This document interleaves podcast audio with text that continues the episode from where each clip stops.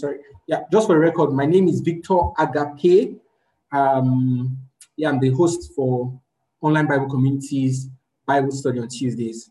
All right. So last week we looked at um, last week we looked at what did we call last week again? Pardon me, please. We looked at um, prayer and fasting. Yes, the second part of prayer, prayer and fasting. fasting. Yeah, thank you. And I really encourage us, right? If you if, if you were not around last week, please go listen to the podcast um, on our podcast channel. I'm dropping the link right now in the group. Um, just I'm dropping a group. Drop, I'm dropping the link in the chat rather. So please do well to listen to to it.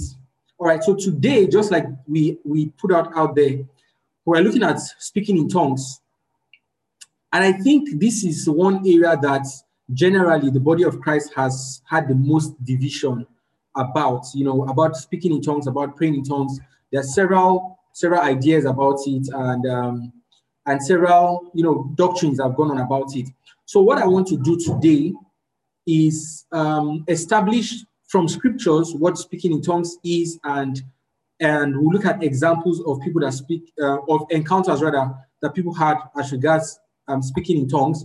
And then next week we will go on into you know the more practical aspect of it in terms of the value, what it, how it benefits us, and then if we are able to finish next week, then the week after that, we'll go, we'll have a, a one hour session of, a 45 minutes one hour session of just praying in tongues or prayer generally. Um, if we're not able to finish next week, then we'll wrap up the third week from now and we'll continue like that. But one thing for sure is I, I don't want to rush this topic simply because number one is very important, and number two, there's been a lot of um, a lot of division about this, and I and I believe the Bible is clear enough and we'll all look at it together um, today. Praise God. So we're going to look at it together. And please let me encourage us. If you have any questions, go ahead and ask. You can drop the questions in the um, in the chat. I'll, I'll answer them towards the end. Or if you can wait till the end, you can then ask the questions. But I just suggest that you ask as the question comes up.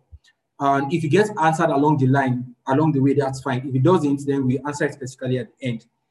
But all right. So and yeah, I put up on the on the fly, you know, funny enough, my wife saw the flyer and she was like, Oh, Victor, really? Jesus didn't speak in tongues. You're going to answer that. And I said, Yes, Jesus didn't speak in tongues. And there's a reason for that. So we're going to look at that. We're going to also going to look at, you know, okay, I just asked a couple of questions. What's the big deal about speaking in tongues? Uh, and also, must I speak in tongues to make heaven? All right, so let's go right away. Our, our anchor text for today, or scripture I want us to begin with, is Matthew chapter 16. Sorry, Mark chapter 16. Mark chapter 16, we will start with that. Um, verses 15 through 18. So, as always, if you are there, please go ahead and read for us.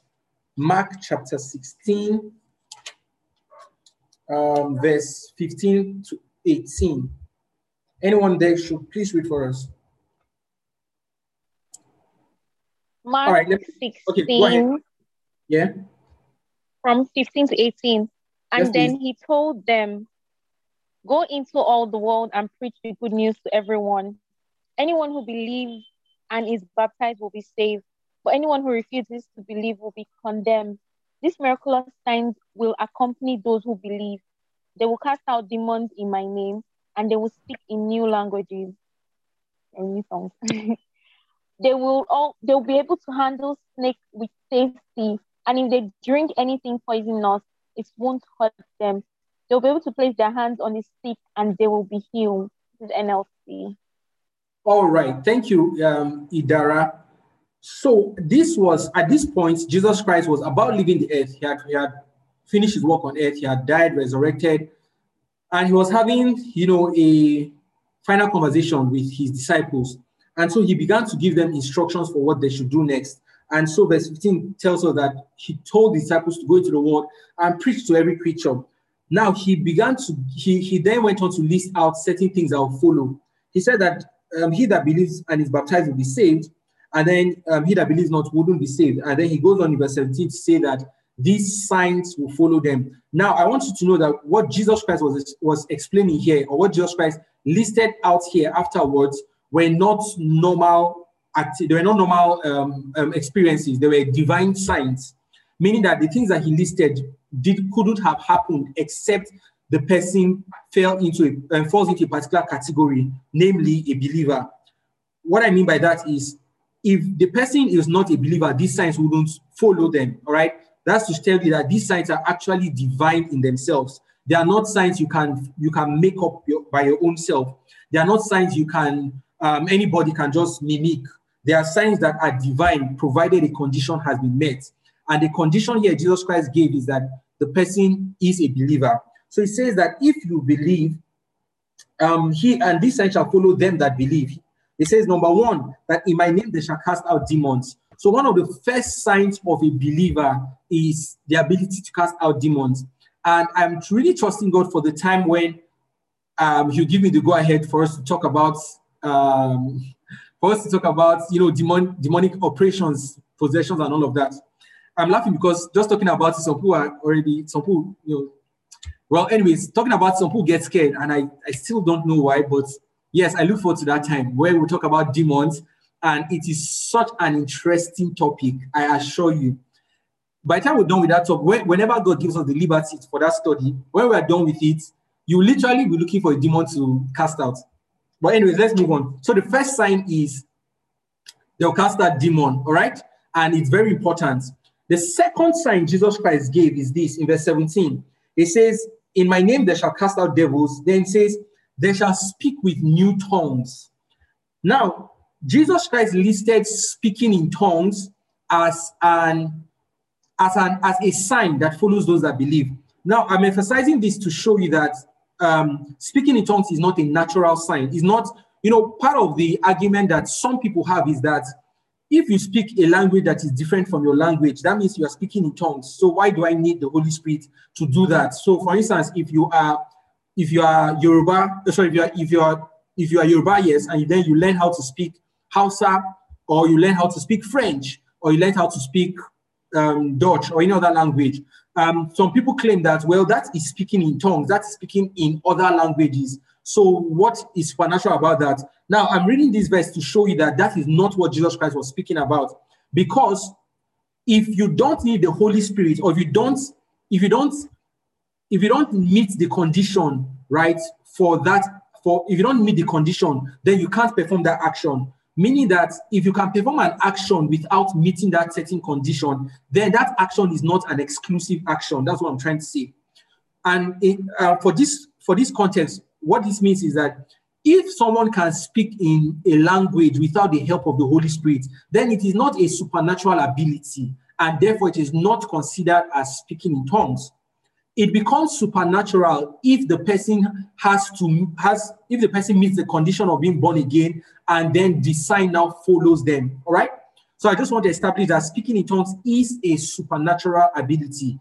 It is not a you can't fake it. Someone that does not that is not born again someone that has not received the holy spirit cannot fake speaking in tongues. You know i mean some, some people say again and, and I, I need to address this right away. Some people say again that what if, I mean, an unbeliever hangs around Christians a lot? This person hasn't given his life to Christ, but hangs around a lot of Christians and he hears them speaking in tongues, speaking in tongues, and over time the unbeliever can, imi- can mimic the Christian or can imitate what the Christian is saying, and maybe begins to say gibberish in the name of speaking in tongues. Does that count as speaking in tongues? And my answer is a simple no, simply because he's not empowered by the Holy Spirit. So it is deeper than just saying things that are, are that are not in English or saying things that don't make sense to your mind. It is deeper than that. It has to be fueled by the fact that you are born again, empowered by the Holy Spirit. So speaking in tongues is a supernatural ability given to believers, right, um, uh, by God. Okay, so we'll come to definition later. But let's finish verse 17. Um, they shall speak with new tongues. Okay, verse 18 says, They shall take up serpents, and if they drink anything deadly, it shall not hurt them. They shall lay hands on the sick and they shall recover. So if all of these, if every of these um, things on, the, on listed by Jesus Christ was going to happen supernaturally, then there is no way we can excuse speaking in tongues as not supernatural. So Jesus Christ listed all these things as supernatural signs that will follow those who believe. And um, speaking in tongues was one of them. Was one of them. So the first thing I want us to establish today is that speaking in tongues is a supernatural ability given by God to those who are born again, to those who believe. All right. So speaking in tongues is supernatural. All right, let's go to the next verse. Acts chapter Acts chapter 1. I want us to read. We'll read Acts chapter 1, verse 8 to 9, and then we'll skip to chapter 2. Um, where am I? Acts chapter 1. For some reason, I just I'm just think, still thinking about you know casting out demons and when we do that study. I'll share a lot of experiences well with us. Anyways, Acts chapter 1, verse 8 to 9. Let me read. It says, now this was Jesus Christ speaking. He says, But you shall receive, um, you know what? Let us go back to, before we read verse 8, let us go to verse 4. I just want to read verse 4 to show something. And being assembled together, this is verse 4 now, Acts chapter 1, verse 4. And being assembled together with them, um, commanded them that they should not depart from Jerusalem, but wait for the promise of the Father, which said he, ye, ye have heard of me. All right. Verse 5. For John truly baptized with water, but ye shall be baptized with the Holy Ghost not many days from, from now. When they therefore were come together, they asked him, saying, Lord, will thou at this time restore the kingdom of Israel? And Jesus answered, Jesus said unto them, It is not for you to know the times or the seasons which the Father has put in his own power. Verse 8, where, where my emphasis is. But ye shall receive power after that the Holy Ghost is come upon you, and ye shall be witnesses unto me both in Jerusalem and in all Judea and in Samaria and unto the uttermost part of the earth. All right, so Jesus Christ again was about living. This is this is Luke's account. Um, by the way, Luke wrote the Gospel of Luke, and he also wrote the Acts of Apostles. All right, so this was Luke writing the account of, of Jesus Christ when he was about living. And he said that, um, you know, Jesus Christ gave an instruction to the disciples that they shouldn't leave Jerusalem until they receive the promise of the Father. All right. And then they asked him and said, Oh, now that you're about leaving, are you going to re- restore the kingdom back to Israel? And Jesus Christ said, You don't need to know that. That is something that that um, lies within the jurisdiction of the Father. He's the one that determines the times and seasons. However, what you need to know is that you shall receive power when the Holy Ghost comes upon you. All right, uh, and then you'll be witnesses unto me. So the reason why they were going to wait in Jerusalem was so that they would receive the promise of the Father, who, who which was which is the Holy Spirit, right? And then when they do, they will receive power. Now let's go to chapter two, verse verse four, to see what happened. So they continued in Jerusalem. Pentecost came, and then um, chapter two, verse four now has this to say. It says that, and they were filled with the Holy Ghost and began to speak. They were filled with the Holy Ghost and began to speak with other tongues as the Spirit gave utterance. Let me take that again. And they were filled with the Holy Ghost and began to speak with other tongues as the Spirit gave them utterance. Now, Jesus Christ said they should wait in Jerusalem till they receive the promise of the Spirit. And when the promise of the Spirit came, something happened. The Bible says that they were filled with the, with the Spirit and they began to speak with other tongues. Now, I'm, I'm taking my time to explain this to, to make this point that speaking in tongues is as a result of the infilling of the Holy Spirit. All right. So look at it. Jesus Christ said to the disciples, Wait here in Jerusalem until you are filled, until you receive the promise of the Spirit. And then what was the promise of the Spirit? The prom- sorry, the promise of the Father. The promise of the Father was the outpouring of the Spirit. And um, um, verse 8 says, You shall receive power when the Spirit comes upon you. Now, the, this was just Christ giving them um, heads up as to what will happen. Verse, verse 4 of chapter 2 now tells us what actually happened that they received the Holy Ghost, and as a result of that, they began to speak in tongues. Meaning, speaking in tongues is a product of the infilling of the Holy Spirit. All right. Now, these are very, very um, basic fundamentals that I, I need us to to agree on so that we can begin to build on it. The first thing I said was that speaking in tongues is a supernatural act only available to those who are in the category called the believers, meaning that an unbeliever cannot speak in tongues. An unbeliever doesn't have the empowerment to speak in other tongues. Secondly, the believer has the empowerment to speak in tongues when he receives the infilling or the baptism of the Holy Spirit. All right. Now, why I'm saying this is because again, um, a group of so a group of Christians have argued and said, why we have the same spirit when we, we have the Holy Spirit when we get born again. So, what is the difference with the Holy Spirit that we received when we we're born again, and then this infilling of the Holy Spirit? If I received the Spirit when I was born again, why do I need to be baptized in the Holy Ghost again? All right. And I want to take, uh, before I even move further, I honestly want to, you know, I want us to share our own answers and let me hear from us what we think. So this is the question. Why do why does a Christian need to be baptized in the Holy Spirit if he has already received the Holy Spirit at um, salvation? Anyone wants to answer?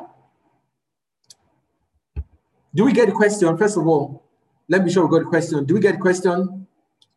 Um, well, okay. Thumbs up if you got, if you got, got the question.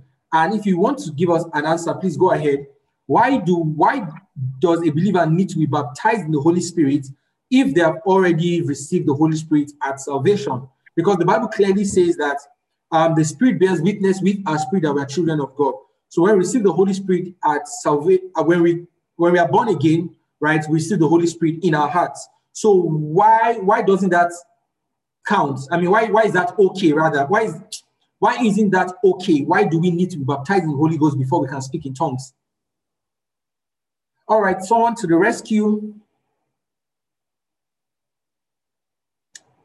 Please don't be afraid of a wrong answer. There's feel free to share what's in your in your heart. um, Lola says in the chat, we are following the example of Christ, but being baptized. I, I would need more explanation, Lola, if you don't mind. Okay, by being um, we're following example of Christ by being baptized. Hmm, I think I still need more explanation for that.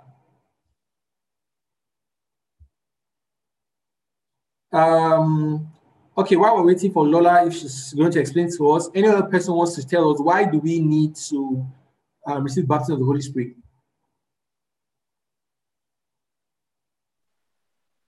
I don't know how to place this so Feel free. but I think it has something to do with power. So um, my understanding so far was that um, baptism was to give power for witnessing and of course I think um, Ida, you're, you're breaking. Sorry, Ida, I think we lost you for a bit. Can you take that again?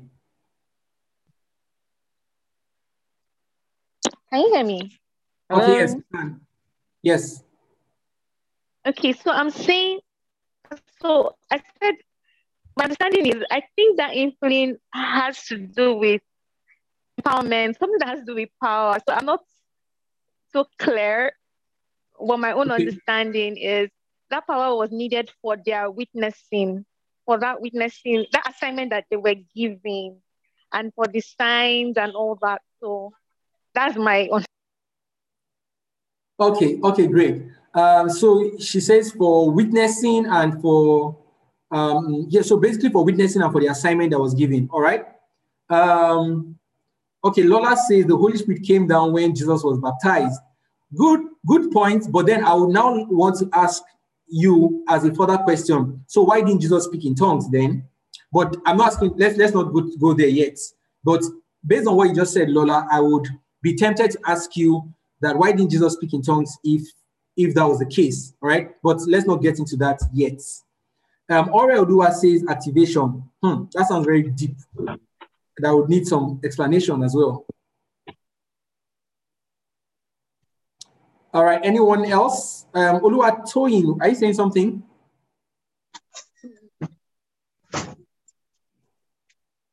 Okay, anyone, anyone? All right. Okay, so let, let's move on then. Um, let me answer that. So Jesus Christ says here that um sorry, um so Acts chapter 2, verse 4, right, says they were filled with the Holy Ghost and began to speak in other tongues, right? And then Jesus Christ said in chapter 1 that you shall receive power when the Holy Spirit comes upon you. So why why what is the difference between the Holy Spirit we received when we get saved and then the Holy the baptism of the Holy Spirit? All right, and it's very simple. I, I would want to explain this with two two um, verses of scripture, and let me just make reference that. Funny thing, fun fact here, I actually didn't even have this in my notes, but I'm happy it came up. So I'm going to read quickly John chapter 4. John chapter 4, yes. Um, in John chapter 4, we see the experience of we see the experience of um, the woman at the, the Samaritan woman at the well and the encounter she had with Jesus. All right, so I just want to go quickly to verse verse 13, right? Verse 13 now, and, and you need to follow this carefully. Verse 13 of John chapter 4, this is what Jesus Christ said to the woman. Jesus answered and said unto her, Whosoever drinks of this water shall not thirst again. So Jesus Christ was proposing a water, a, a kind of water to her that would give satisfaction beyond what she has ever experienced. And verse 14 now says, But who, sorry, let me, take, let me take that verse 13 again. Whosoever drinks of this water shall thirst again. All right. So Christ was referring to the physical water, but then he was also going to advertise another type of water. Verse 14 says, But whosoever drinks of the water that I shall give him shall never thirst.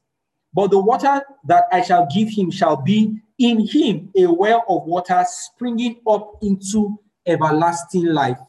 So Jesus Christ said that if you drink of the water I am giving unto you, the water in you will become, would result in everlasting life. Basically, he said it will be in you a well of water springing up into everlasting life. So Jesus Christ was basically saying that if you drink of this water I give you, what will happen is that the water in you will result into, a, into everlasting life. And eternal life is what we get when we when we get born again, when we get saved, when we when we receive Jesus Christ, when we become believers. All right. So this experience, um, um, these statements rather was referring to the experience of salvation. This is what Jesus Christ said. So he said, There's a water I'm going to give you. When you take of it, the result of that water when you drink is that you will be born again, basically. You'll be saved. You have eternal life in you. It will result into everlasting life in you. Okay? So this experience was is the born again experience that Jesus Christ was referring to. Now let's go to um, let's go three chapters after this. Go to chapter seven, um, verse 30. Chapter 7, verse 37. Okay, so John chapter 7, verse 37. The Bible says, In the last day, that great day of the feast, Jesus stood and cried. He says, If any man thirst, let him come unto me and drink. So again, Jesus uses the illustration of water, okay, um, to represent something that will happen in man.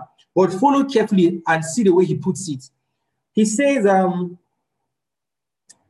um, in the last day, if anyone, okay, come to me and drink, verse 38, he that believes on me, as the scripture had said, out of his belly shall flow rivers of living water.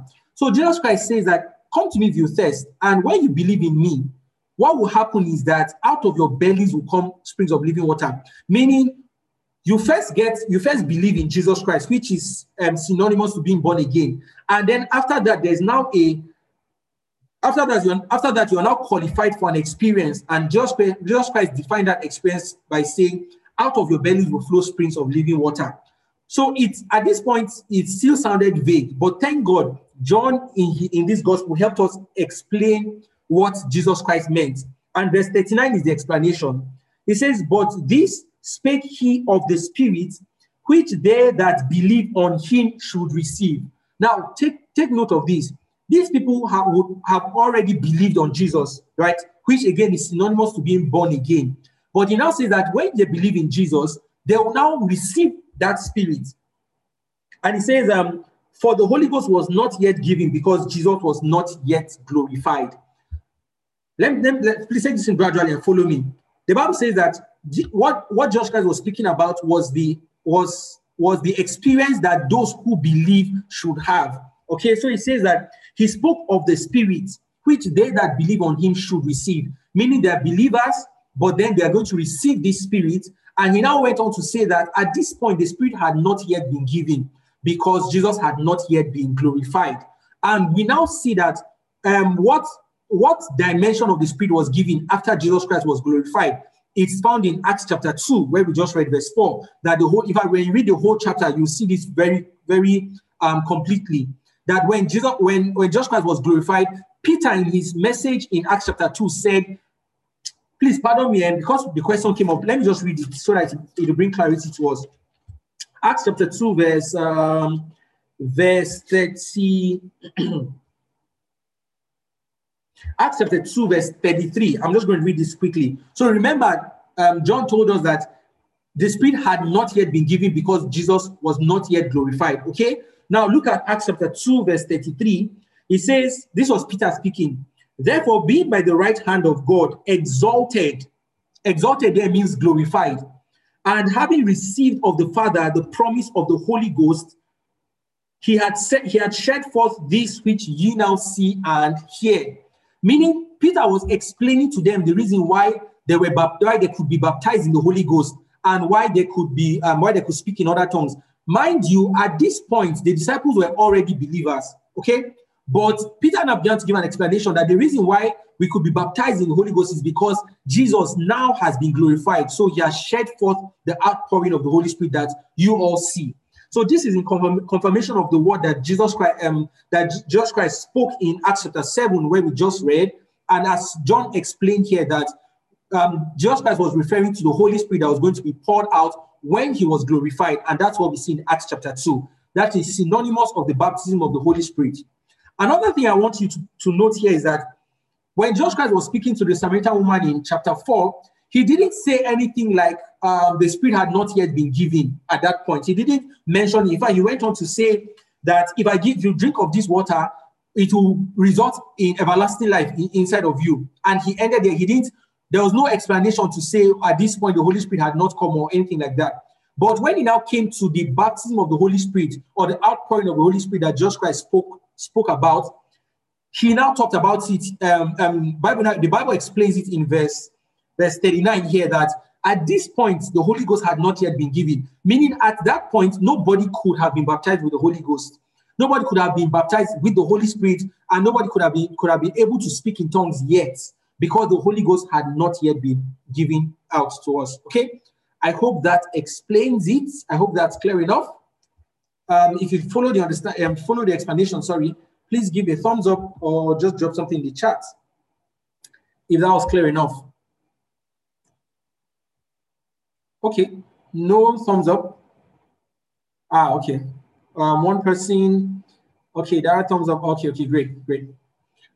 All right, so that's why. Um, that's why, and, and I'm going to show you from scriptures we're going to look at today. I'll show you instances of people that were believers, but they were not yet born again. And then they had to now receive the Holy Ghost as two separate experiences. Why I am, okay, thanks up, Larry. Um, why I'm taking time to explain this is because many people have said that once you are born again, you have the Holy Spirit living inside of you, which is absolutely correct. If somebody believe, if somebody gives his life to Christ, to Christ this moment, this same moment, the Holy Spirit dwells in his heart, lives on the inside of him. However, that doesn't, that doesn't mean he's baptized in the Holy Spirit. So there are two separate experiences. Nevertheless, these two experiences can happen at the same time, meaning there are people that get born again, and immediately they get born again, they get baptized in the Holy Ghost. And I'll show you from scripture as well. But these two experiences are separate. All right. Okay, so let's move on. So, what I want us to do, oh, okay, we're going to have to look at, um, we're going to look at Old Testament and see the prophecies that went forth concerning the baptism of the Holy Spirit and um, speaking in tongues.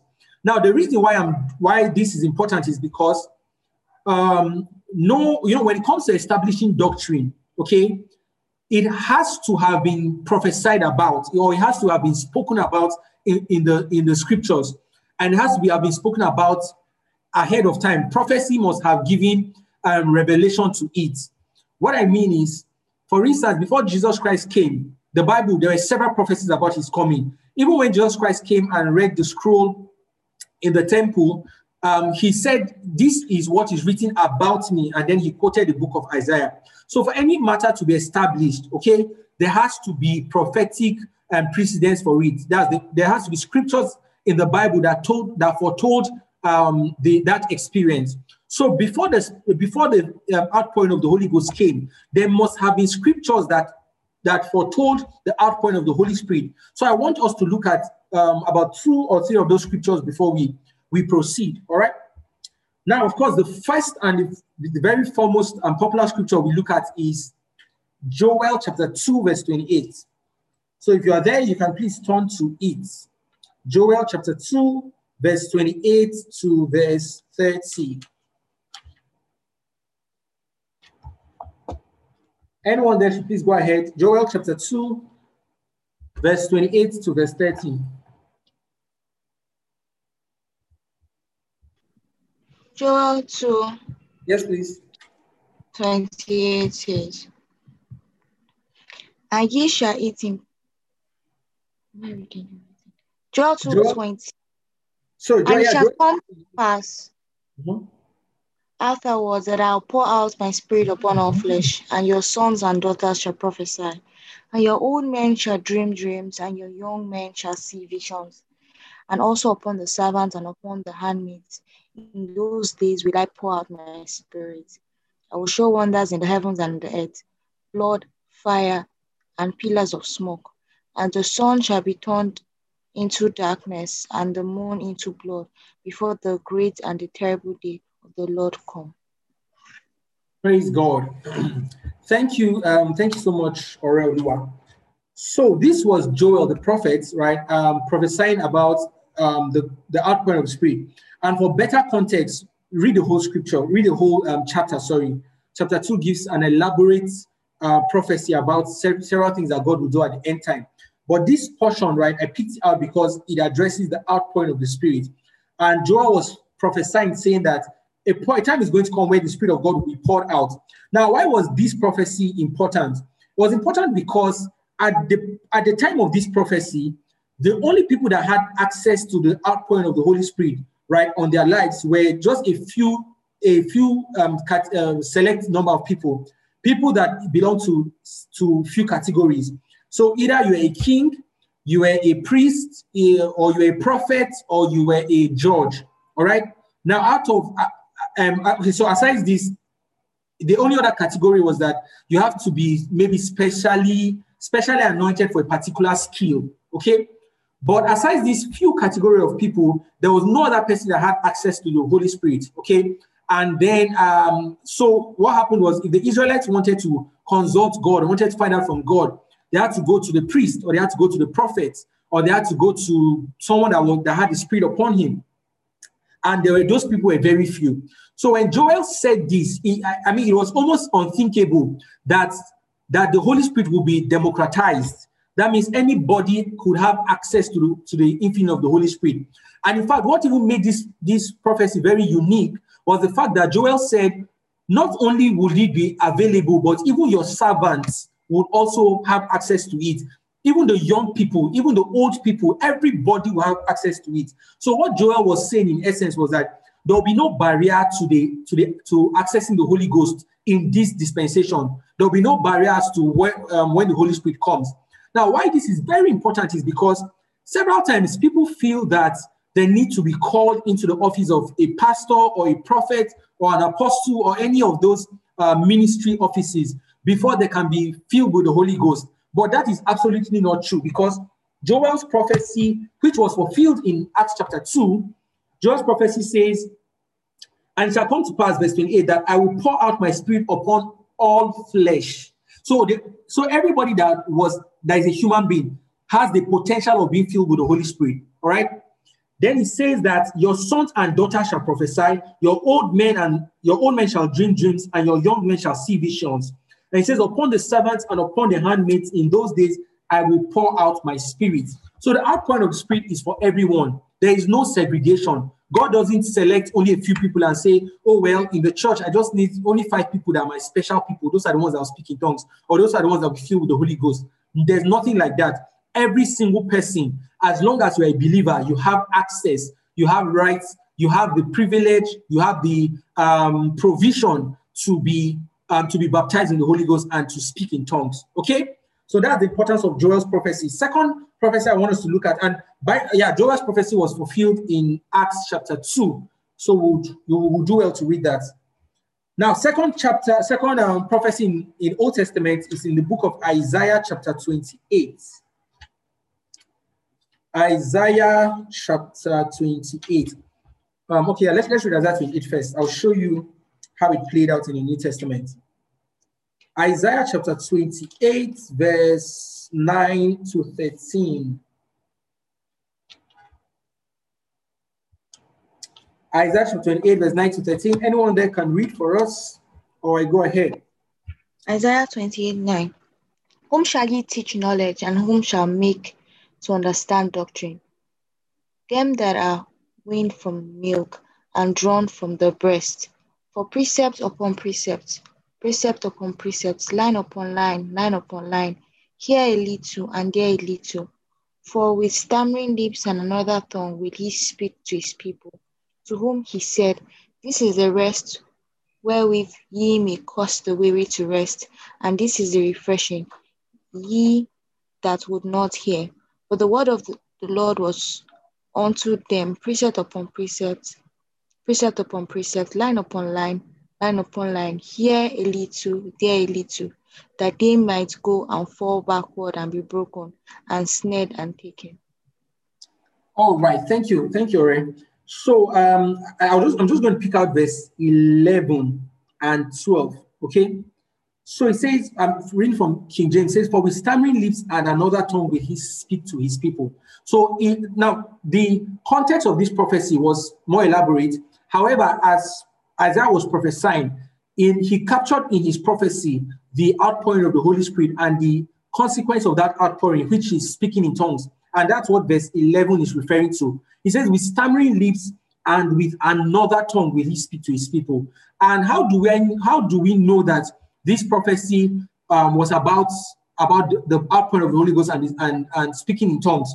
The reason I know this is because if you go to First Corinthians chapter 14, verse 11, let me just turn there quickly. Um, First Corinthians 14, verse 21. I beg your pardon, not 11.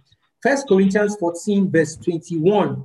This was Paul now speaking several, several years, centuries, um, um, centuries ahead of when Isaiah gave this prophecy. Okay, so this was Paul speaking in First Corinthians 14, verse 21.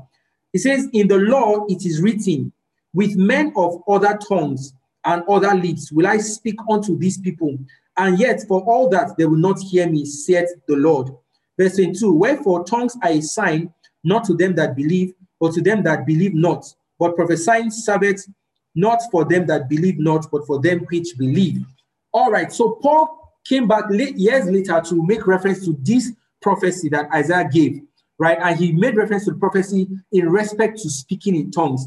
Now, the second verse where we read about the application of tongues and um, for believers and unbelievers and all of that, we will look at that um, by grace of God next week when we talk about um, um tongues for personal edification and then tongues for ministering to people. So we'll look at that next week. However, I just want to establish that Isaiah also prophesied um, the prophesied the um, coming of the, the baptism of the Holy Spirit and and speaking in tongues as well. Okay, so now over to we're going back to the New Testament, and what I want to spend the remaining time doing this evening is to show us five instances in the Bible where where people were filled with the Holy Ghost and they spoke in tongues. I want to show us five instances in the Bible, uh, all of them from the book of Acts, where people were filled with the Holy Ghost and then they spoke in tongues. Why am I doing this? I'm doing this because, again, um, I, today I want to use today to establish doctrine um, so that if there are questions around speaking in tongues, we can doctrinally um, address it from the Word of God. Okay, and also if you if you have doubts or you, you know if you know anyone that has doubts about speaking in tongues or probably anyone that may later on listen to the podcast and that has doubts about speaking in tongues the, the aim is that these evidences from scriptures would would convince you secondly if you speak in tongues but you also probably haven't had full explanation as to why you speak in tongues and all of that also this explanation would be a great um, help to you Now, before we move on, let me just quickly give definition of terms. I tried scribbling, I tried scribbling um, a, de- a definition or some points here about speaking in tongues. So I said here that speaking in tongues is a supernatural enablement given by the Holy Spirit to believers, which empowers them to communicate in a different language, either divine or natural, for which there was no prior education. Let me take that again. Speaking in tongues is a supernatural enablement given by the Holy Spirit. So, just like we explained um, at the beginning from, from the book of Mark, chapter 16, verse 15 to 18, that speaking in tongues is not a natural experience, it's a supernatural experience because Jesus said, These signs shall follow them that believe. And Jesus Christ listed speaking in tongues as one of those signs. Okay, so speaking in tongues is a supernatural enablement given by the Holy Spirit to believers, which empowers them to communicate in a different language. Now, in bracket, I put here either divine or natural, meaning the language could be a divine language or a natural language. Now, the reason why I said that is because when you read the book of Acts, chapter 2, when the Holy Ghost came on the on the apostles, right, um, on the disciples at, in the upper room, when they spoke in tongues, the Bible says that the people around them could hear them in their own tongues, in their own language. Okay, so that at that point in time, the Holy Ghost gave them supernatural enablement to speak in, in language that was known to other people, but they themselves did not even know the language. That's why I said um, the enablement um, um, it enables believers to communicate in a different language, whether divine or natural, for which there were there was no prior education. So, for instance, and, and I've heard several testimonies like this. For instance, someone may be speaking in tongues, speaking in tongues, and to him, he doesn't, to him, he's speaking gibberish. He doesn't know or understand what he's speaking, but he's empowered by the Holy Ghost. However, somebody hearing him may understand that this language the person is speaking is a language that I know. Maybe the, maybe the person is from whatever country. And he hears that person speaking in tongues, but he understands it because the person speaking in tongues was actually speaking his language. However, this person speaking tongue did not even know any language like that existed, and he was never educated in that language. So such instances exist, but they are not very common. They don't happen always. All right. Many times when we speak in tongues, we don't know what we're saying, and what we so our mind is not intelligent in what we're saying, and um, it might not even be any language on the earth. It might just be supernatural, um, a supernatural language um, from above. Okay. So let me take my definition again from the beginning. It says, speaking in tongues is a supernatural enablement given by the Holy Spirit to believers, which empowers them to communicate in a different language, in brackets, either divine or natural, for which there was no prior education. Okay? Now, going further on that part, it speaking in tongues is the initial evidence of being baptized in the Holy Ghost. Speaking in tongues is the initial evidence of being baptized in the Holy Ghost. It is not the only evidence, but it is the initial evidence, meaning there are several other evidences, there are several other proofs that somebody is baptized in the Holy Ghost. However, speaking in tongues is the initial proof that you are baptized in the Holy Ghost. Okay, it's almost like saying, um, it's almost like saying somebody has um, you know, God forbid, somebody goes to hospital and is diagnosed for, um, let's say, for malaria. One of these, uh, and the doctor, from his experience, knows that the first sign of malaria is having a headache. Now, when, when the person comes to the hospital and says he has malaria, uh, or the person comes for checkup, right, and the doctor, the doctor sees that he has headache, and maybe sees that he's, he has a running, his running temperature, and sees some other signs. The doctor knows that okay, these are symptoms of someone that has malaria. In the same way, one of the ways we know, one of the first ways we know that we are baptized in the Holy Ghost or someone is baptized in the Holy Ghost is the ability to speak in tongues.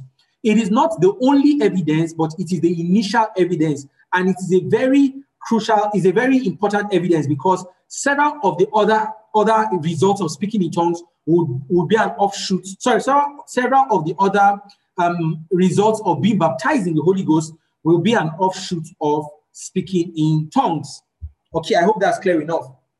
All right, so let's go into the new into the book of Acts, and we're going to look at we're quickly going to look at five um five cases, right, in the book of Acts that people got baptized in the Holy Ghost and they spoke in other tongues. All right, you know, again, why, why, why I needed to emphasize this is because um, some people say, well, I can be baptized in the Holy Ghost and, and not speak in tongues. But it is it is almost like saying I can touch water and not be wet. It's not possible because being being wet is a result of touching water, and there's no way you are going to touch water and not be, be wet.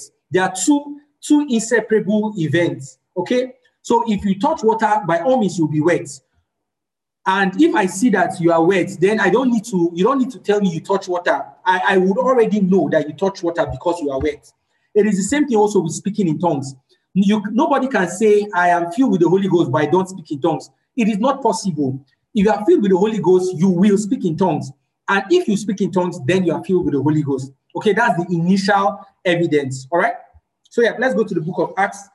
Um, Acts chapter 2, we're going to start with the first, first, um, first experience. Acts chapter 2, we've read it before, but we're going to read it again. So Acts chapter 2, verse 1, verse 1 to 4. Someone should please read for us if you're there. Acts chapter 2, verse 1 to 4. Acts 2 1. On the day Pentecost was being fulfilled, all the disciples were gathered in one place. Suddenly, they heard the sound of a violent blast of wind rushing into the house from out of the heavenly realm. The roar of wind was so overpowering, it was all it was all anyone could bear. Then all at once, a pillar of fire appeared before their eyes. It separated into tongues of fire that engulfed each one of them. They were all filled and equipped with the Holy Spirit and were inspired to speak in tongues, empowered by the Spirit to speak in languages they've never heard. Wow. I really love, um, all right, please read that last sentence um, again. Okay, um, Verse 4 says, They were yeah. all filled and cubed with the Holy Spirit mm-hmm. and were inspired to speak in tongues, empowered by the Holy Spirit to speak in languages they had never learned. Perfect. It says they were empowered to speak in languages they had never learned. Okay, so this is the first time um, the Holy Ghost was being poured out. All right. Um, um, and by the way, since we're on this, let me just chip in here that aside this first experience of the Holy Ghost being poured out, nobody needs to wait for him for, for them to be baptized with Holy Ghost. The reason why the disciples had to be had to wait rather um, for the Holy Ghost was simply because Jesus Christ said to them and says, "I am about leaving. You guys wait in Jerusalem until you receive the promise of the Spirit." All right, and and um, John chapter seven told us that the Holy Ghost will only come. John chapter seven verse thirty nine says that the Holy Ghost will only come after Jesus had been glorified. Now that is a, that's the whole explanation on its own. But that's why the disciples had to wait. So the moment Jesus Christ was glorified, the Holy Spirit was poured out. Now, after this first outpouring of the Holy Spirit, no other person needs to wait for, for long days to be baptized in the Holy Ghost. If somebody wants to be baptized in the Holy Ghost right now, as we're talking, the person can get baptized in the Holy Ghost this same moment. You don't need to wait. You don't need to fast and pray. You don't need to go and wait in, in um, for 21 days before you are baptized in the Holy Ghost. No, that only was applicable for the for the first time that the Holy Ghost was poured out. Okay. And this is what we just read in Acts chapter 2 that the outpouring of the Holy Spirit came um, upon the disciples just as Jesus Christ has promised. And what happened? Verse 4 says they were filled with the Holy Ghost, okay, and they spoke in tongues. It's like me saying, again, let me use my example of water. I poured water on my hand and my hand was wet. So my hand being wet was a result of the water that poured on it. Okay, that is what happened here. That they were filled with the Holy Ghost and they spoke in other tongues. So speaking in tongues is as a result of the infilling of the Holy Spirit or the outpouring of the Holy Spirit, um, however you decide to describe it. And when the Spirit of when the Holy Spirit is poured out, then people begin to um, people begin to speak in tongues. Okay, so they were filled with the Holy Ghost, and then they began to speak in tongues. All right. So let us let's that's that's the first example. I want to read one more scripture. Um, um, sorry, two more verses in.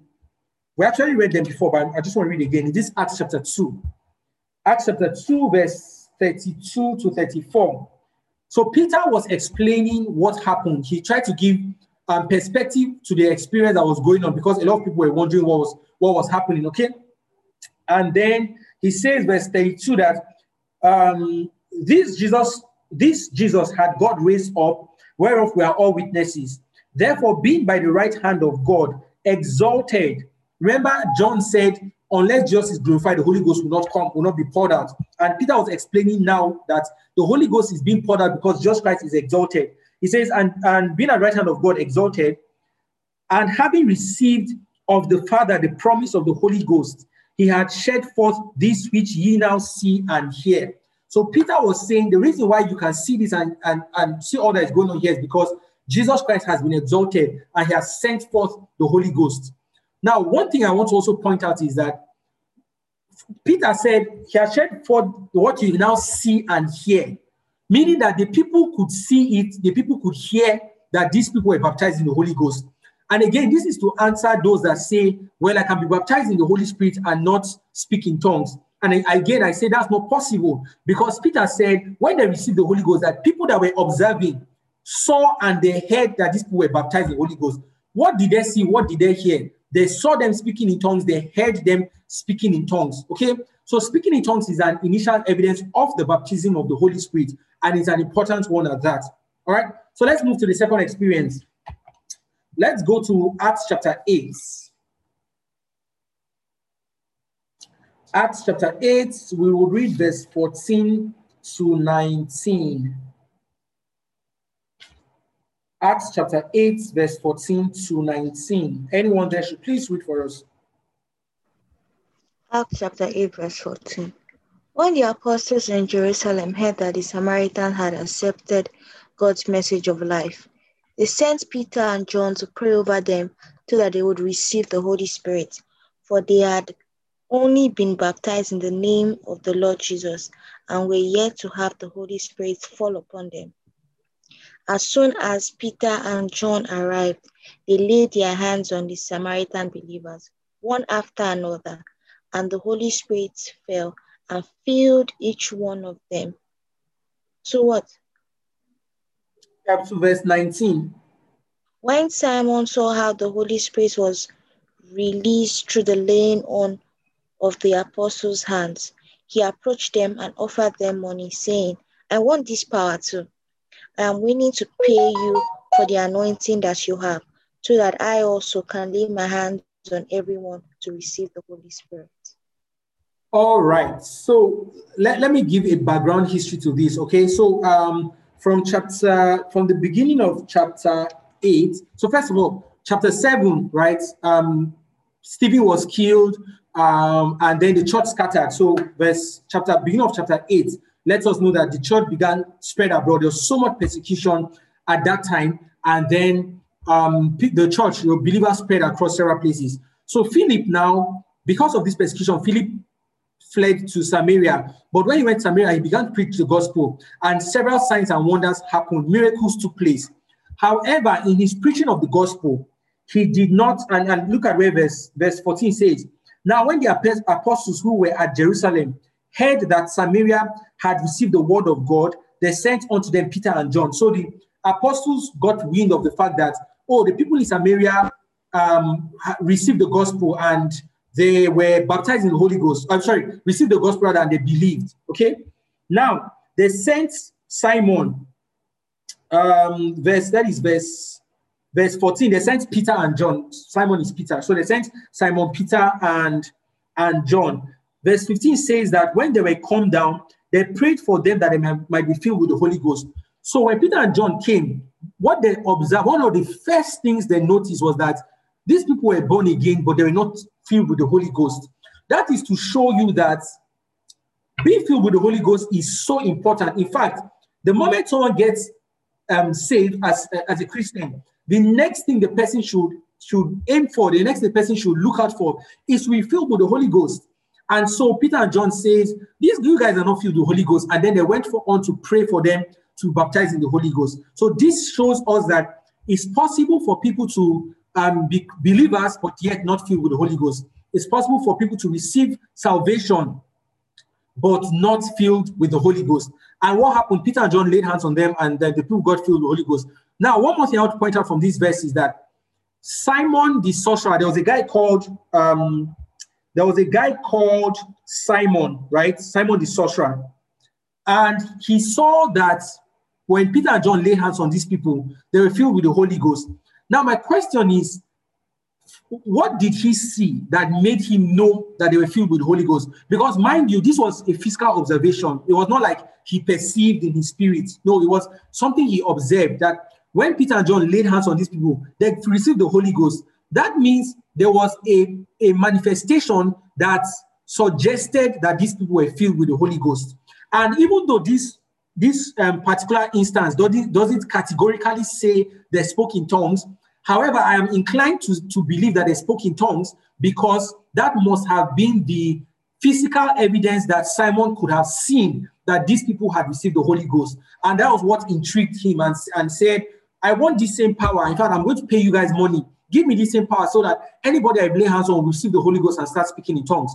All right. So praying in tongues results in, in, a, in sorry, speaking in tongues is a result of um, the baptism of the Holy Spirit. Okay, and from this scripture, we see that people can be Christians but yet not speak in tongues.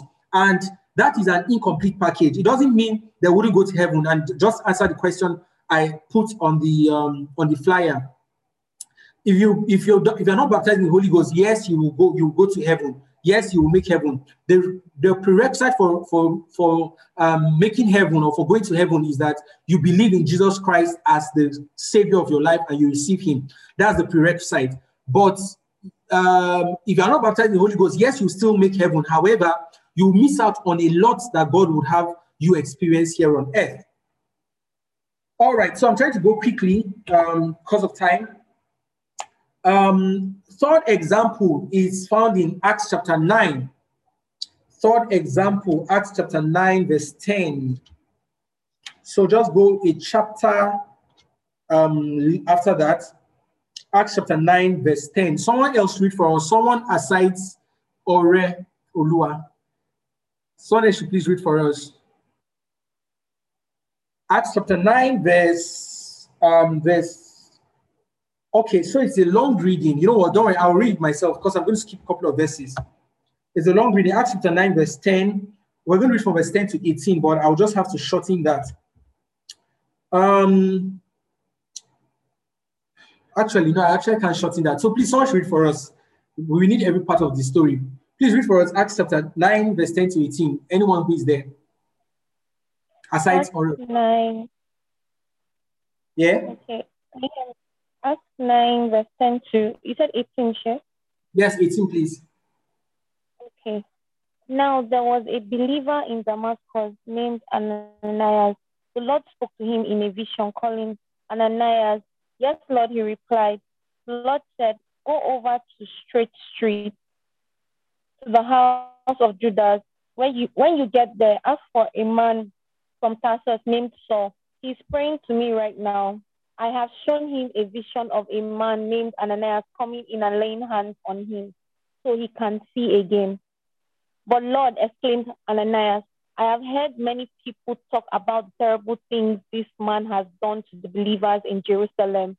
And he is authorized by the leading priest to arrest everyone who calls upon your name. But Lord said, Go, for Saul is my chosen instrument to take my message to the Gentiles and to the kings as well as to the people of Israel. And I will show him how, how much he must suffer for my name's sake. So Ananias went and found Saul. He laid his hands on him and said, Brother Saul, the Lord Jesus who appears, who appeared to you on the road has sent me so you might regain your sight and be filled with the Holy Spirit. Instantly, something like scales from Saul's eye, something like scales fell from Saul's eyes and he regained his sight. Then he got up and he was baptized. Afterwards, he ate some food and regained. Oh, a, a faster. yeah, it's okay. That's fine. Um, thank you, thank you, Darren. So I, I, won't, I won't go into details as to the whole encounter, but I just want to point out what Ananias said and look at verse 17. Um, Ananias went his way and entered into the house and putting his hands on him, this is Saul now said, Brother Saul. Let me point out one thing here, first of all, is that um, the fact that Ananias called Saul Brother Saul suggests to us that at this point, Saul was already a believer. Saul had already given his life to Christ. So Ananias could refer to him as a brother. All right, that means a brother in Christ. So Saul was a believer. And he says, but but he was not yet filled with Holy Ghost at this point. So he says, Brother Saul, the Lord, even Jesus, that appeared unto thee in the way as thou camest, had sent me. So Ananias was explaining to Saul that Jesus Christ sent him. And Ananias, Ananias told us the two reasons why Jesus Christ sent him. He says that thou might receive sight, number one, and number two, that you should be filled with the Holy Ghost. So Ananias' purpose for visiting Saul was so that Saul's eyes will be opened, and number two, so that Saul will be filled with the Holy Ghost. And um, then Bible says in verse 18, immediately they fell, they, they fell from his eyes as it were scales, and he received sight forthwith and was baptized. Now, this scripture doesn't explicitly say that um, Paul spoke in tongues here. However, it suggests to me that he spoke in tongues. Reason being, being that um, number one, he was filled with the Holy Ghost. So there are two things, right?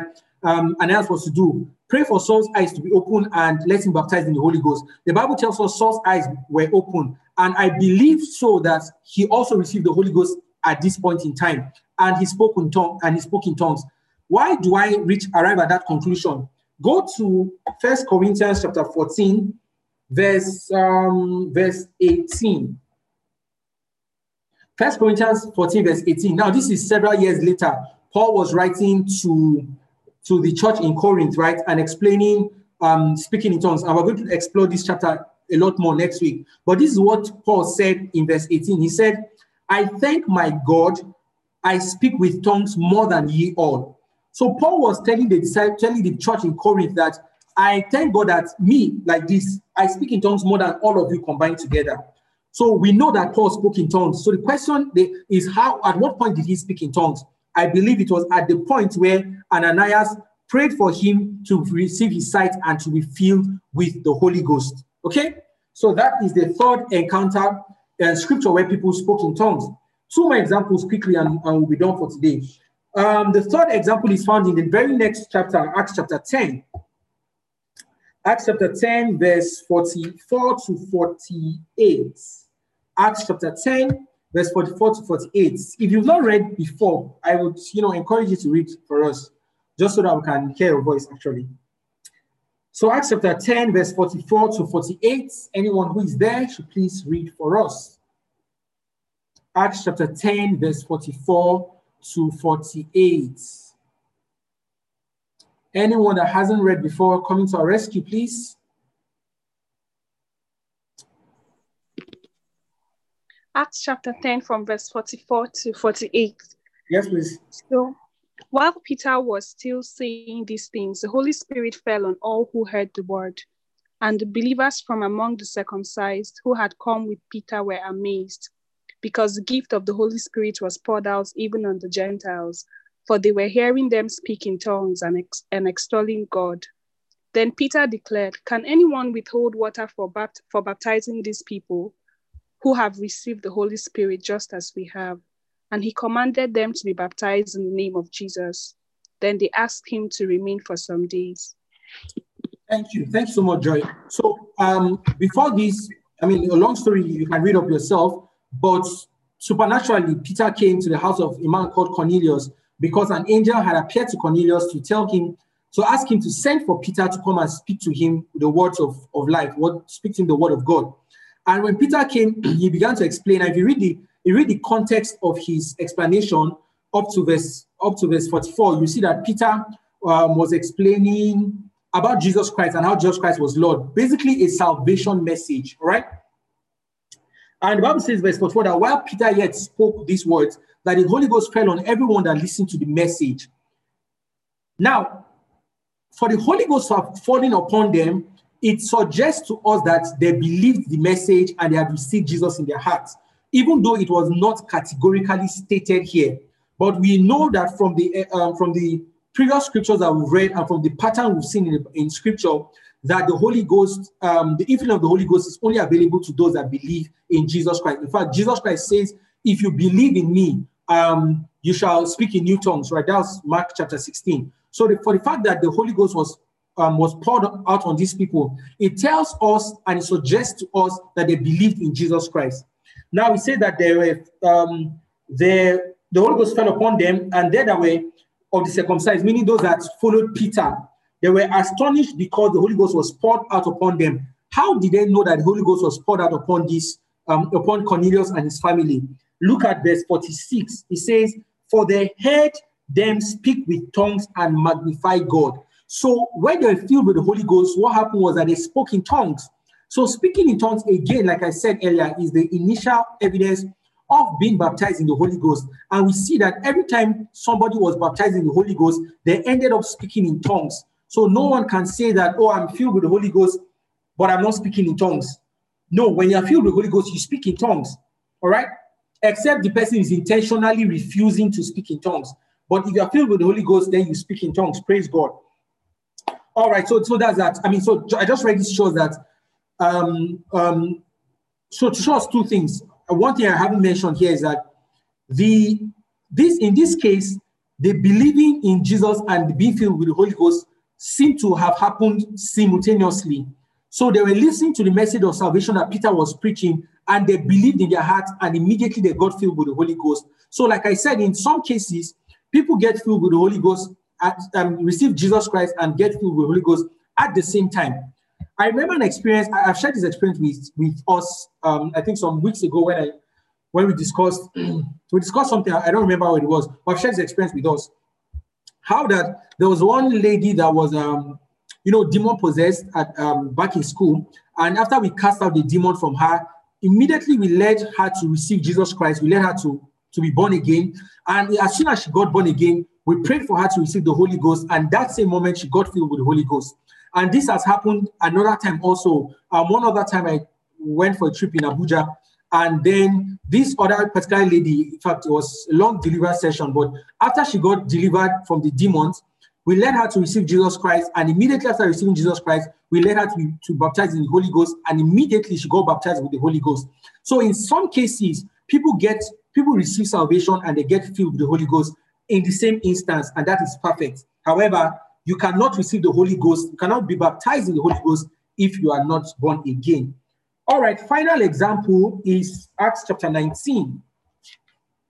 Acts chapter 19, verse 1, verse 1 to 7. Acts chapter 19, verse 1 to 7. Anyone can read for us if you're there. Anyone at all, whether you read before or not, you know, just read for us. Acts chapter 19, verse 1 to 7. Acts 19:1. While Apollos was ministering in Corinth, Paul traveled on through the regions of Turkey until he arrived in Ephesus, where he found a group of 12 followers of Jesus. The first thing he asked them was, Did you receive the Holy Spirit when you became believers? No, they replied. You have not even heard of the Holy Spirit. Paul asked, Then what was the meaning of your baptism? They responded, it meant that we would follow John's teaching. Four, Paul said, John's baptism was for those who were turning from their sins, and he taught you to believe in and follow the one who is coming after him, Jesus, the anointed one. When they understood this, they were baptized into the authority of Jesus, the anointed one. And that? No, verse 7, verse 7. Okay. And when Paul laid his hands on each of the 12, the Holy Spirit manifested and, he, and they immediately spoke in tongues and prophesied. Praise God. What translation is that, please? TPT. Okay, TPT. Um, all right. So this is what happened. Paul came into a region and region of Ephesus, and he met certain disciples. So the first thing I again I want to point out is that these people were disciples. They were born again. They um, they did not they were not just new they were not just unbelievers. They were disciples okay? So that's the first thing. So they were born again. However when paul met them and said oh have you heard of the holy ghost? They said i don't say have you been baptized in the spirit? They said in actual fact we don't even we've never heard of any holy spirit. So you can imagine Paul's amazement that some people have been born again but have never heard of the Holy Ghost. And then he now asked them, So, unto what were, were you then baptized? They said, Well, we're baptized unto John's baptism. And Paul went on to say that, Oh, no, John's baptism is for John's baptism signifies repentance from sins. But John also testified that when Jesus Christ comes, he'll baptize you with the Holy Spirit and um, with the Holy Spirit. And so, verse um, verse 5 says, When they heard this, they were baptized in the name of Jesus, of the Lord Jesus. So this was water baptism now. They were baptized in the name of the Lord Jesus. And verse 6, 6 says, When I need to write a question down. Um, so I don't forget. Okay. Um, so verse 6 says, And when Paul had laid his hands on them, the Holy Ghost came on them and they spoke with tongues and they prophesied. So these disciples believed in God, in, believed in Jesus, they were born again. However, they were not baptized in the Holy Ghost. And the first thing Paul did when he found out, um, sorry, please pardon the lights, it will back up in a few minutes. The first thing Jesus Christ did when, um, sorry, the first thing Paul did, I beg your pardon, the first thing Paul did when he found out that they were they were saved was that he led them into the baptism of the Holy Spirit. And that is to show you how crucial the Holy Ghost baptism is um, for a believer. That once a believer is born again, the next thing you should you should experience is the baptism of the Holy Spirit. Okay. And also, like I said, this shows you that some people, sometimes Christians are born again, but not baptized in the Holy Ghost. Okay. So please give me 30 seconds. Um, just give me 30 seconds and I'll be right back.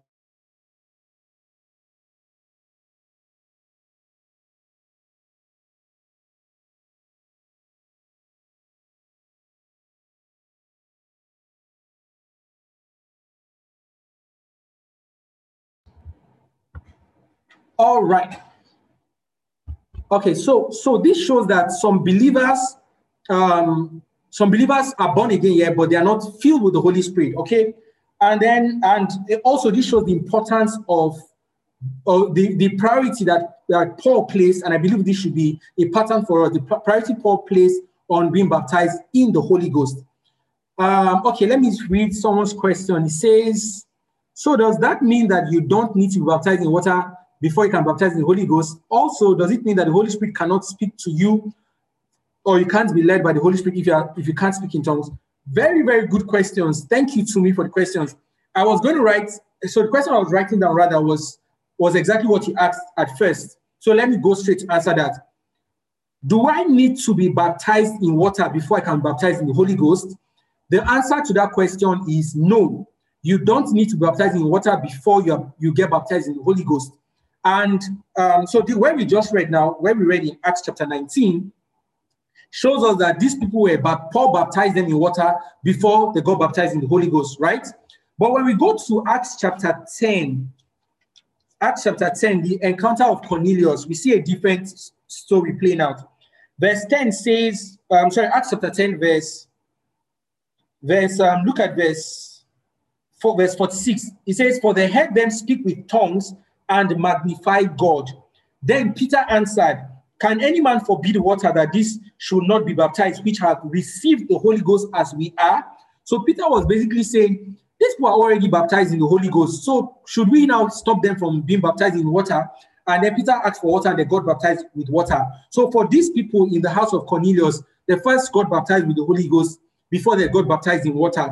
Um, as the case for, if I go, when we go to Paul's example, I'm sorry, Paul's experience in Acts chapter 9, the Bible says that in chapter in verse 17, this was where Ananias came to pray for Paul, right? Where we just read Acts chapter 9, verse 17. It says, And Ananias went his way and entered into the house and putting his hands on him, said, Brother Saul, the Lord Jesus that appeared unto you in the way as thou camest has sent me, that thou might receive thy sight and be filled with the Holy Ghost.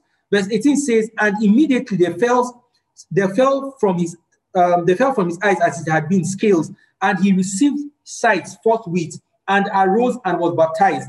Now, the Bible doesn't say in clear terms here that it doesn't state clearly here that Paul got baptized in the Holy Ghost. However, I we can draw an inference that he was baptized in the Holy Spirit because um, Ananias' mission was twofold.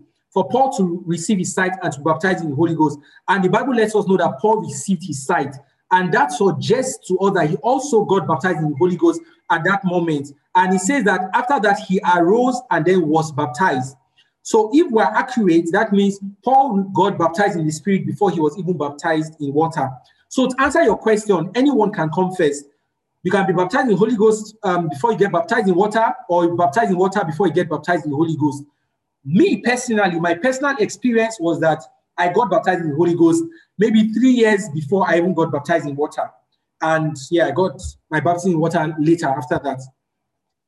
Okay, second question you asked here is Does that mean that the Holy Spirit cannot speak to you or you can't be led by the Spirit if you cannot cannot speak in tongues?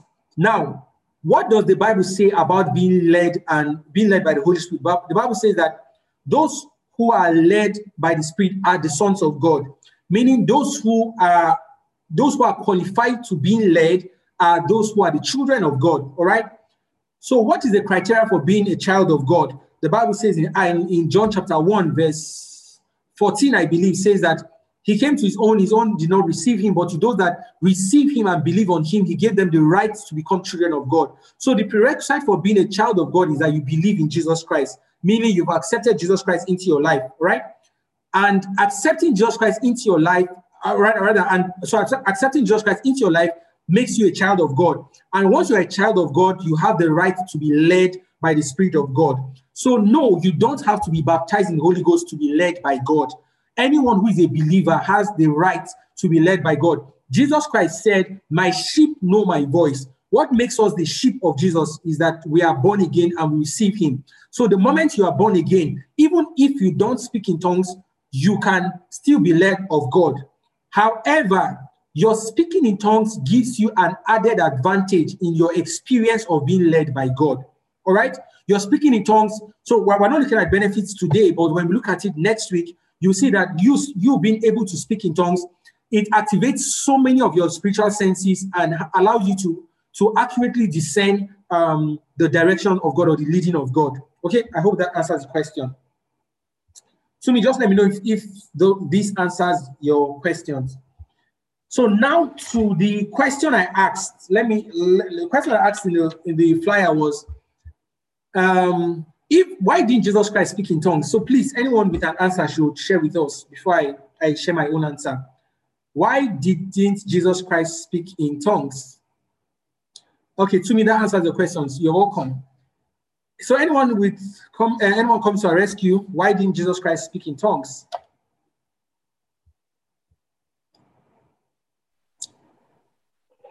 I think you already mentioned that at that point the Holy Spirit was not given at that point. I don't know if that's um, the answer.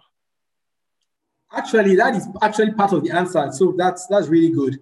Um, I'll explain it further, but yes, that's part of the answer. Any other person, why didn't um, Jesus Christ speak in tongues? I mean, he was filled, filled with the Spirit now, so why did he speak in tongues? Okay, I think I think it was a sign for those that believe in Jesus Christ. So if Jesus is Jesus, he he doesn't need a sign to believe in himself, basically. Okay, okay, okay. That's a good one. That's a good one. Thank you, Joy. Um, one more person. Why didn't Jesus Christ speak in tongues? Anyone to the rescue?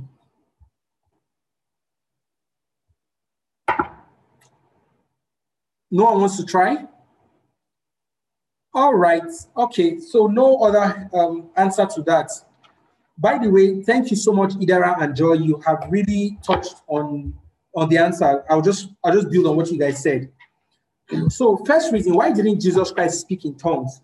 You see, um, just like Idara said, the dispensation of the Holy Ghost had not yet come. The ability to speak in tongues is such a unique, um, unique competence that is only made available in the dispensation of the Holy Spirit. Now, when you look at the when you look at the experiences, if you look at the um, if you look at the signs that Jesus Christ gave, right, in Mark chapter 16, he said, In my name they shall cast out demons, in my name they shall speak in new tongues, um, they shall lay hands on the sick and they'll be healed, they shall pick up um, serpents and to hurt them. If they drink anything deadly, to not hurt them, right? Out of all these five signs that Jesus Christ gave, there were two of these signs that were exclusive to the dispensation of the Spirit. Or, in fact, there, were, was so there are two of these signs that did not occur in the Old Testament, and there was one of these signs was exclusive to the dispensation of the Spirit. If you read all through the Bible, you never see an, an encounter where a prophet or a priest or anybody casted out a demon. You will never see that. You, that was why when Jesus Christ came and was casting out demons, it was it was surprising to them. You know, when the only the closest we have is in the book of I think First Samuel, when the Bible records that when David played the harp, that the demon spirit that was that was tormenting Saul left. However, that was that is different from being from casting out a spirit because we know that the demon spirit still tormented Saul time and again. So every time he Saul was in, in practical torment, right? Um, David had to play the harp, and when he played the harp, that demonic um, um, possession or oppression rather reduced, but it always came back, meaning the demon was not casted out. the demon was still there, but that torment subsided for the time being.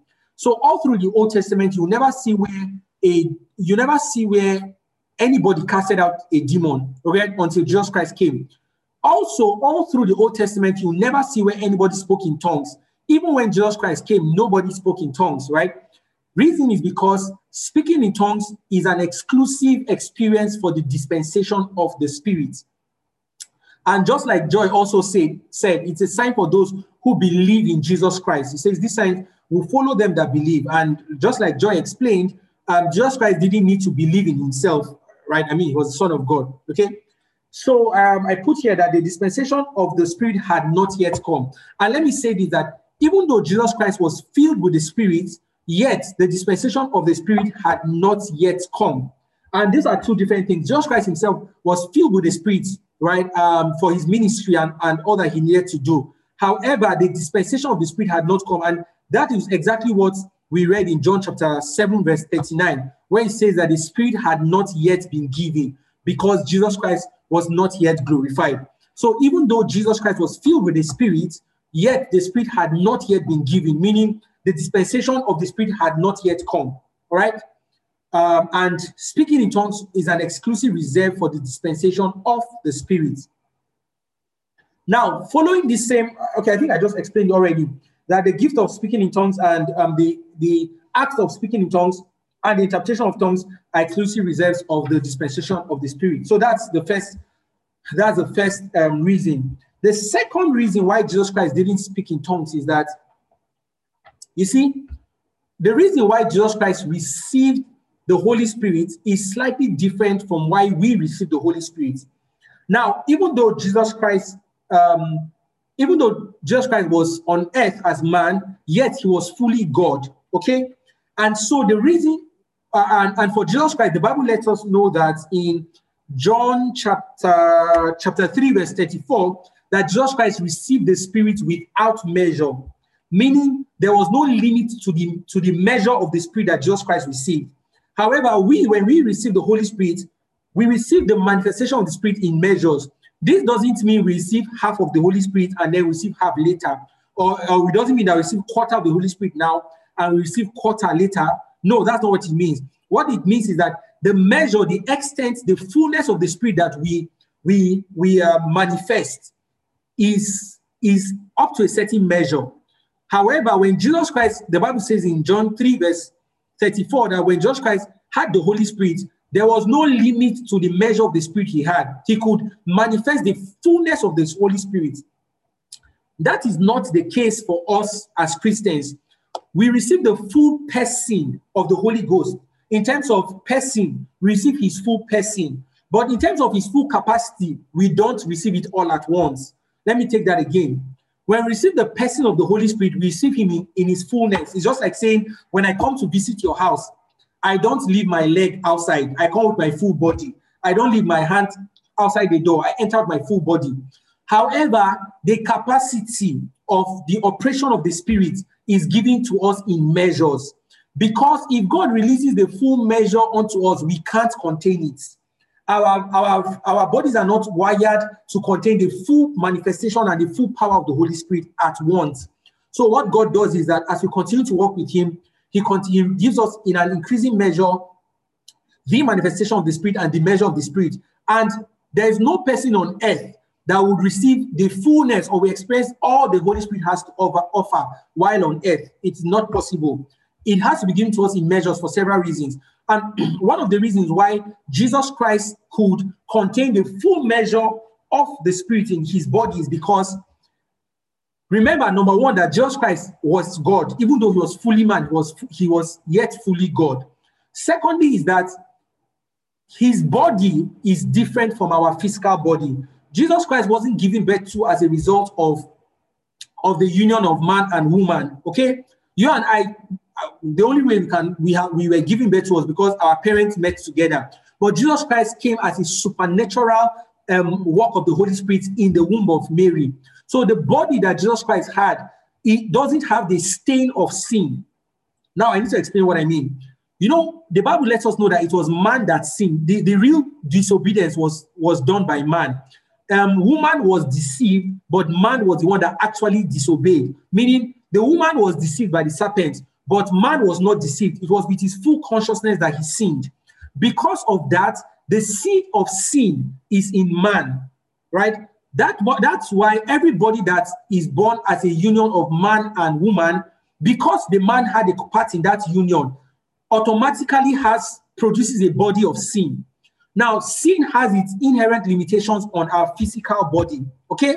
And that is why on the last day, God will have to give us a new body because this physical body already is corrupted by sin.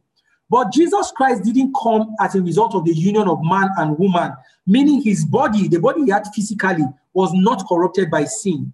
Because of that, Jesus could contain the full measure of the Holy Ghost without breaking breaking down. And it's also because of that that Jesus Christ could ascend into heaven with the same body that he was born with. But you and I will not enter into heaven with this same body. God will have to give us a new body when we are going into heaven. All right. I hope that is um, um clear enough. So, so Jesus Christ didn't need the Holy Spirit the way we need the Holy Spirit. The reason why Jesus Christ needed the Holy Spirit is different. Now we pray in tongues as a way to edify ourselves okay, as a way to um, strengthen ourselves, as a way to edify ourselves. We'll look at that next week. But Jesus Christ didn't need that because he already had the full measure of the Holy Spirit dwelling on the inside of him. I hope that explains that. So, two reasons here why, why Jesus Christ didn't need to speak in tongues. The one is because the dispensation of the Holy Spirit had not come. And then number two is that um, he had the fullness of the measure of God. He didn't need to build up himself in the spirit like we need to. Uh, he already had a full measure, um, but we need to build up ourselves in in the spirit, right? Because we don't have the full measure. All right. So I hope that helps. We're going to stop now. Is there any question I um, anyone is asking that I haven't covered? Uh, time is fast spent, so I'm just going to take one more question. Any question that wasn't covered, or any question you have, right, that you want to ask before we leave? any question? Any question? Okay, no question. All right, so I'm taking for granted that we understand all we learned. So I just want us to share one thing that we learned from today's Bible study. Anyone can go ahead and share with us just one thing you learned from today's Bible study um, before we go. One thing you learned from today.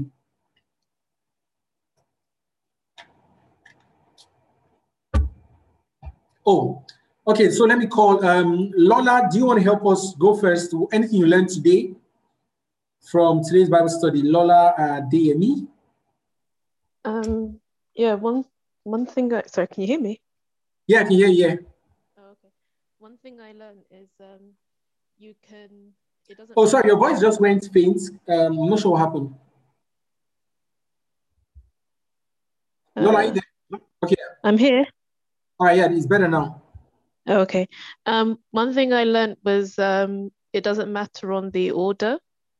Yeah. Um, when you were saying it doesn't, you don't necessarily have to get baptized in water first. Uh, for some people, they get baptized in the Holy Spirit um, mm-hmm. first before getting baptized in water. Yeah. Um, so it doesn't necessarily matter um, whichever way Um, trying to think, what else did I learn? I learned a lot. I guess is is saying um, um, oh, and it was yeah going over some things as well, like um, if you if you don't get baptized, it's not necessarily saying that you won't go to heaven, but it means you'll you can miss out on um, you know the things that God wants to show you while you're here on earth. Mm-hmm, mm-hmm. um, mm-hmm. Okay, that, that's great. Um, that's fine. If you think of anything you learned, you can just let us let us know before we, we leave. Thank you so much, Lola. Any other person wants to share what they learned? Um, just one thing, at least one thing you learned today before we go. Um, Tomi, do you want to share with us? Um, Bolatito, do you want to share with us? Jess, Jesufemi, do you want to share with us? Cecil? Right, anyone? I think for me, I like um, the part of writing Jesus in songs, the dispensation of the Holy Spirit. I mean, that you can say it's easy to grab, but I really like the explanation where you um, talked about you were giving the full measure of the Holy Spirit. And now it really makes sense um, of his ascension because he just went, like they literally saw him going and he went in his body. And that actually makes sense that yes, yeah. his body was not corrupted by sin, his body was not like us and all. Mm-hmm. Thank you. Thank you for that. All right. Thank God. Thank God. One more person, just one more person before we go. Anyone? Anyone? Yeah, um, this is Jesufemi. Yeah, hi, Jesufemi. Yeah, good evening, everyone. So basically, what I actually learned was um, the, about the fact that because I always thought maybe speaking in tongues was part of the criteria of going to heaven, actually, because I always felt guilty myself that since I couldn't speak in tongues, I find it that oh, I'm gonna realize I'm not to enter heaven or something like that. so saying this is actually a relief. So uh, I learned that part. And the other part I find quite fascinating was when he explained the part of Jesus not born in a in a God form, not in an human form.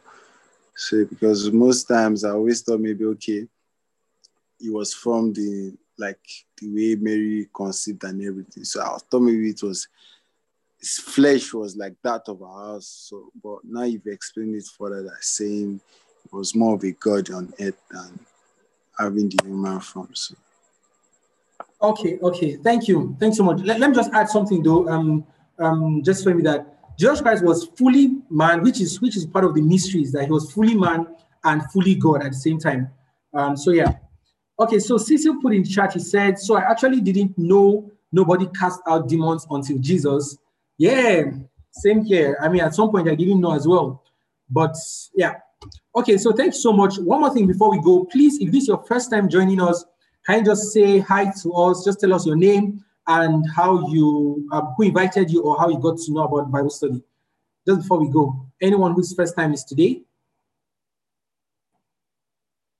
tell us your name and um, how you came to join us. Lola, Hi. I know. Okay, let's do. Yeah, go ahead. Hi, good evening, everyone. My name is Bolatito. So I joined them. I was already invited me to join. Oh, nice in a certain time. I learned a lot today and hope to learn more other sessions coming from going forward. Amen. Thank you, Bolatito. Please let's welcome Bolatito. Um, for this is our first time. Um, there's someone else. Someone else, Lola. I know we spoke earlier, but do you just want to introduce yourself to the group? Okay. Um, yeah, my name is Lola. Um, and I found out about this on Instagram. Um, was that it? Yeah. okay, thank yeah, you. Yes, you're welcome. So yeah, let's welcome um, Lola as well. Today's her first time she found us on Instagram. All right, so we're closing now. Thanks everyone. We would meet next week. Um, we'll meet next week, same time, same link, um, same everything. So for those who aren't in the group, I'm just going to drop a link right away. So we have a WhatsApp group that helps us circulate information and um, anything quickly. So please, you could do well to join the group. I promise you, there is no spam. There is no, we don't, we don't accommodate um, unsolicited messages, right? It's just strictly Bible study content. So please join us in the group. I just sent, sorry, I just sent the link to, hold on. Okay, I just sent link to everyone. So please join us. Oh, sorry, that's the wrong link. Please pardon me, that's wrong link. Wrong link. Let me send you the right one. OBC group. Yeah. Okay, yeah. So that's bit.ly forward slash OBC group. So please join the group. Um, every conversation happens there. Thank you once again. Good night, everyone. Have a wonderful night. So next week, we're going to continue on this. We'll look at the benefits of speaking in tongues. And by the grace of God, if you don't speak in tongues, we'll pray for you and you'll be able to speak in tongues immediately. So please, let's, let's meet next week. God bless you. See you next week. Bye. Good.